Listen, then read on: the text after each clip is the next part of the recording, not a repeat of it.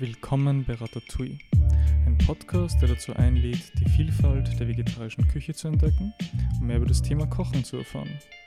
Mein Name ist Elias Leubel und mein Ziel ist es, euch zu zeigen, wie ihr mit möglichst wenig Zutaten in kurzer Zeit spannende Gerichte zubereiten könnt.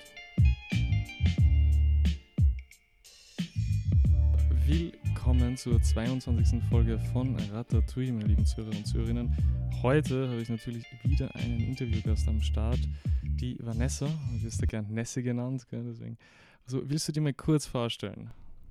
Ja, hallo, grüß euch. Ich bin die Vanessa, alias Nessie. Also, mich nennt jeder nur Nessie. Und ganz viele Leute kennen mich auch unter dem Namen Gemüsefee. Ich habe nämlich mit meinen Eltern gemeinsam einen Gemüsestand am Welser Wochenmarkt und verkaufe da schon in der dritten Generation Gemüse und Sauerkraut und verarbeite da ganz viel ähm, Gemüse und Obst, was wir im Garten haben, in ganz leckere Sachen wie Pestos, Marmeladen, Säfte, also quer durch die Bank. Genau, die, die Nessie ist da sehr, sehr engagiert ähm, und macht auch viele Sachen selber und ähm, ernährt sie hauptsächlich vegan, wenn ich das richtig weiß, oder? Also seit wie vielen Jahren bist genau, du jetzt vegan? Also ich bin jetzt im neunten Jahr vegan. Neunten Jahr, heftig, heftig. Um. Ihr, ihr, ihr habt heute wieder drei Spiegeleier gegessen. Alles okay, jeder Aber so ja, wie er mag. Ja, eh, stimmt, stimmt, das finde ich auch wichtig. Jedenfalls, du, hast, ähm, du bist ja ähm, Pädagogin im Waldorf Kindergarten in Wels, oder? Und ähm, willst du da mal kurz darauf eingehen, weil ich glaube, da ist ja auch Ernährung für die Kinder recht wichtig, oder? Genau, Ich bin jetzt schon im zweiten Jahr im Waldorf Kindergarten in Wels Pädagogin und Ernährung ist bei uns ganz ein groß, großer Stellenwert. Wir kochen jeden Tag mit den Kindern frisch, zu 100% mit biologischen Zutaten und zu 100% vegetarisch. Wir bauen auch mit den Kindern viel Gemüse selber an Mhm. und ernten das selber, verarbeiten es dann auch. Und dass die Kinder einfach dieses Bewusstsein aufnehmen, vom Korn bis zum Brot zum Beispiel. Ist ja wichtig, weil viele, viele haben da halt wenig Bezug dazu, gell, vor allem wenn die Eltern dann wenig mitgeben. Und ähm, ernähren sich dann hauptsächlich von Zucker und Süßigkeiten und Donuts und so weiter. Das ist deswegen sehr vorbildlich, dass man das, äh, also interessanter Ansatz, habe ich noch nie gehört, dass man das da versucht, auch bei Kindern da mehr mitzugeben. Ähm, ich will nur mal kurz darauf eingehen, was die Nessie so macht, weil die hat nicht nur einen Wochenmarkt, sondern ist auch bei einigen Festivals in Wels, zum Beispiel beim UK Festival, oder? Hast du, glaube ich, auch äh, letztens was gemacht? Genau, also ich koche jetzt schon das dritte Jahr für das Yuki Festival in Wels und auch für das Oktolog Festival am Welser Schlachthof. Mhm. Und da bin ich ganz spontan reingekommen. Ich habe halt ähm, ja, viele Freunde, die am Schlachthof und im MKH Mhm. sind und die haben halt mitgekriegt, dass ich so gern koche und viel koche und ähm, ähm, viele Sachen von mir am Welser Wochenmarkt verkaufe und die haben mich dann einfach gefragt, Nessie, kannst du dir nicht vorstellen, dass du mal bei uns kochst? Ja, Probier's fein. mal aus. Und ja, dann habe ich schon im ersten Jahr beim Yuki Festival für 150 Leute in ganz einer kleinen Küche mit riesen Töpfe gekocht. Mhm. Und es Ja. hat passt. Das ist einmal, das ist ja auch was anderes, gell? für viele Leute kocht. Also ich kenne das nur, wenn, also vor Corona-Zeiten, wenn ich dann mal eine Party gemacht habe oder wenn ich recht viele Freunde eingeladen habe, dann habe ich vielleicht mal so für zehn Leute gekocht. Aber das sind ja schon dann andere Mengen. Und ja, sehr, sehr spannend. Du bist ja auch am Wochenmarkt. Kann man bei dir auch äh, Takeaway einige Speisen mitnehmen? Genau, also ich bin jeden Mittwoch und Samstag am Wochenmarkt, immer von halb sieben in der Früh bis halb eins am Mittag. Mhm. Und samstags habe ich ein veganes Takeaway, da habe ich meistens eine Süßspeise. Ich schaue jetzt ja, dass, ähm, dass ich keinen raffinierten Zucker verwende, Mhm. eher süß mit Datteln oder Agavendicksaft oder Ahornsirup. Das ist mir Ist es, ist es gesünder dann?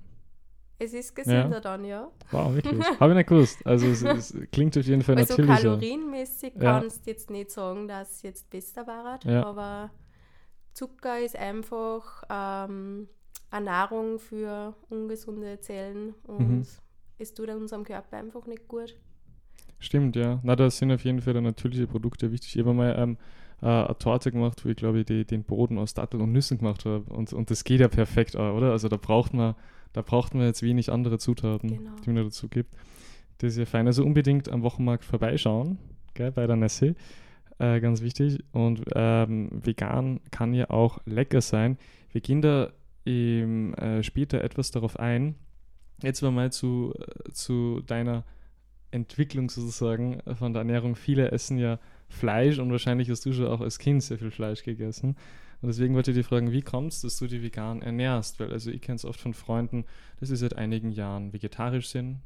Aber vegan ist ja doch, obwohl, der, obwohl man das immer mehr hört, ist ja doch noch eher seltener. Und genau, also wie, wie kam es dazu, dass du dich vegan ernährst? ähm, wo fange ich an, wo höre ich auf?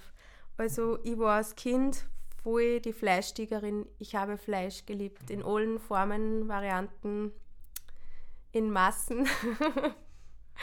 Und ich rieche das bis heute noch voll gern Fleisch. Also, aber wieso bin ich vegetarisch geworden? Ich bin mit 14 vegetarisch geworden, schon mit ein paar Ausrutscher, aber ich habe mich da recht für den Tierschutz, ähm, ja, ich habe mich da recht viel informiert, was da eigentlich so passiert Mhm. mit den Rinder, mit den Schweinen, Ja. mit den Händel. Und ich bin so ein sensibler Mensch. Ich habe das einfach nicht mehr geschafft, dass ich ein Fleisch is. Mhm. Und ich habe dann Soziologie und Literaturwissenschaften studiert und habe mich da ein bisschen eingelesen. Und da habe ich dann neben dem Studium auch auf einem Milchbauernhof gearbeitet, Mhm. auf einem Biomilchbetrieb und habe da eigentlich auch gesehen, dass Biomilch und dass die Kühe da eigentlich gar nicht so gut geht, wie ich mir gedacht habe. Also die Blase von Bio ist für mich geplatzt. Mhm. Und das war dann der Grund, warum ich dann vegan geworden bin. Okay, also hauptsächlich aus, aus, aus ethischen Gründen. Aus ethischen ja. Gründen, ja. genau. Man blendet das oft aus. Also ich habe jetzt, äh, also ich bin jetzt seit, seit zwei Monaten in Wien ungefähr und da habe ich jetzt auch versucht, drei, vier Wochen mich nur rein vegetarisch zu ernähren. Und es hat auch gut funktioniert. Äh, Ich bin aber letztens nach Hause gekommen und bei meinen Eltern ist immer etwas Fleisch im Kühlschrank. Und da ist es natürlich schwierig, gell? wenn da ein guter Speck drin liegt und sagt, Mhm. ach, greife ich doch nicht dazu. da ist es einfacher, wenn im Kühl Kühlschrank gar alles leer ist oder wenn man jetzt nicht so verleitet wird dazu. Ähm, hast du da irgendwelche Regeln oder Tipps, wie, wie man ähm, sie da verbessern kann oder wie man jetzt versucht, diesen Fleischkonsum zu unterbinden? Weil auch wenn man da einiges, einiges an Wissen hat, dass da die Tiere leiden und so weiter, wenn, wenn man es gewohnt ist zu essen, dann fällt es einem ja schwierig, da die Hand davon zu lassen. Mhm. Ja. Also ich glaube, es spielt da ganz viel ein starker Wille mit. Ich glaube aber hauptsächlich. Vielleicht habe ich den Mhm. einfach nicht. Ja.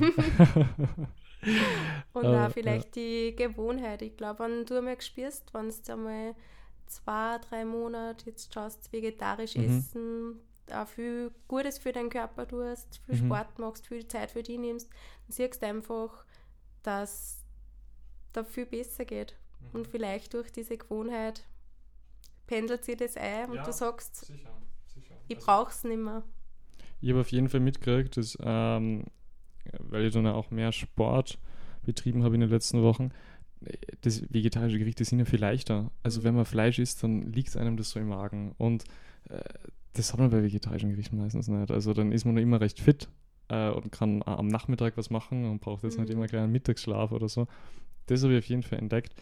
Ähm, nachdem du ja sehr gut und sehr viel vegan kochst, äh, wollte ich dich fragen, hast du da einige äh, Tipps für uns, einige vegane Gerichte, wo du sagst, das kann man ausprobieren? Äh, was ich sehr interessant an dir finde, Nessie, ist, du versuchst ja äh, so Fleischgerichte quasi ähm, umzuwandeln in vegane Gerichten. Mhm. Ähm, was hat es damit auf sich? Hast du da einige, einige Rezepte parat? Ähm, also wenn ich so an meine Kindheit denke, dann denke ich an Kramiknädel mit viel Schmalz drüber Mhm. und denke an Krautwickler mit verschiedenen. Und ich habe das früher so gern gegessen und habe das jetzt immer mehr versucht, dass ich, dass ich das ein bisschen veganisiere. Und ich mache zum Beispiel Kramiknädel selber mit ganz einem einfachen Kartoffelteig. Da brauche ich ja kein Ei drinnen, Mhm. weil wenn du gute mehlige Erdäpfel hast und ein bisschen Mehl zum Binden, musst kein Pfeffersalz dazu, hast dann Mhm. super Erdäpfelteig. Und meine Kramin ist halt dann ein scharf angebratener Räuchertofu. Und dann gibt es halt das selber gemachte Sauerkraut von mir Mhm. dazu. Und das Zwiebelschmalz mache ich mir auch selber.